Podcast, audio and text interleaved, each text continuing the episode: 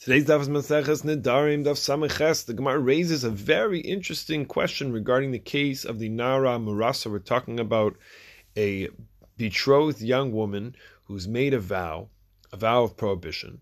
And we learn this principle in the Mishnah that since a betrothed young woman is still connected to her father's house, she's not fully moved out into her married status, but now she's also betrothed.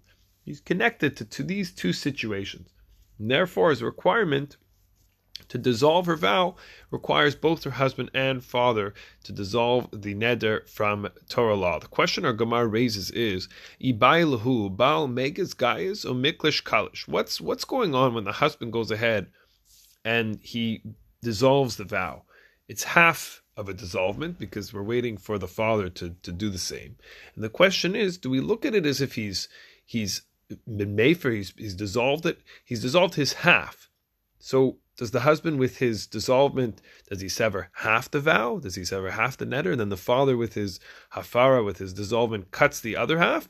Or is it just that his hafara weakens the strictness of the prohibition of the neder you can't you can't have a half of a neder you can't have a half dissolved neder how do we view it? That's the question the gemara says. But what's clear from this presentation is that the gemara assumes that the dissolvement of at least the baal of at least the husband has some impact and the whole question is what is the level of that impact? Is it a quantitative impact? Is it a qualitative impact? Or is at the minimum the qualitative impact? The strength of the neder is knocked down a notch with one dissolvement of the husband, even without the dissolvement of the fathers. Interestingly, the Keren Ora points out that the Yerushalmi Nedarim in our parak, Halacha Aleph, 10th parak Halacha Aleph, presents a very stricter view than, than, than the Bavli, in that with only half the dissolvement of the husband without the father, it doesn't impact the neder whatsoever. There is no qualitative change unless both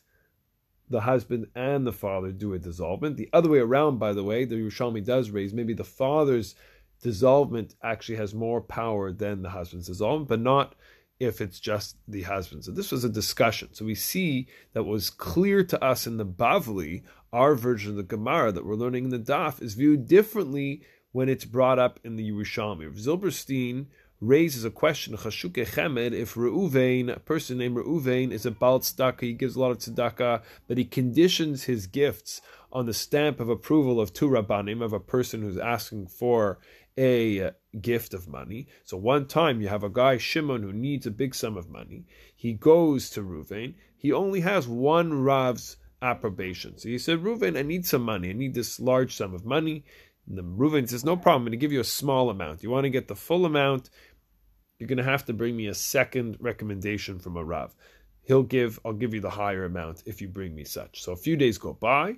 What happens? Shimon has one Rav's recommendation and he brings him a forgery second signature, a second Rav, but it's not a real, it's not a real recommendation. So Zilberstein said, of course, it's an act of stealing. It's a geneva. It's a violation of a Torah commandment. No one's going to argue that what he's done is he's tricked Reuven into giving him this gift pretending that he has two recommendations. Reuven wouldn't have given the sum of money if he had known the guy was lying about one of the recommendations. The question was, is it a full-fledged Geneva? Is it full-fledged theft? Or maybe it's watered down because he still had one legitimate recommendation from a Rav. Very interesting nafkamina that Rav Zilberstein brings up is stealing to save a life. A Pikuach Nefesh case, which is going to be permitted in halacha just on its own, if a person needs to save someone's life and they need to steal a car to drive someone to the hospital, let's say, or whatever it is, any case, so that on its own, forget trickering and something like that, just stealing on its own, if you would have stolen the same amount of money from somebody, okay, you have to pay it back and so on. There's rules in, in Dine but in terms of being able to save a life, would that be permitted? So Zilberstein raises the possibility. The answer is this machlokas between our Gemara and the Bavli seems to consider a half dissolved vow as being weaker versus the Yerushalmi, which doesn't see it that way. In the case of Shimon, maybe his theft was watered down because he had a legitimate recommendation from one Rav. Nice concept, but the bottom line is that stealing is stealing, and we don't play around. That's the conclusion of the Chashukei Chemed. The message, of course, when people justify doing something they shouldn't be doing because it's somehow it's a positive element, and Hashem is not going to be fooled. Who are we fooling? We're only fooling ourselves. With that kind of behavior, we can do better than that.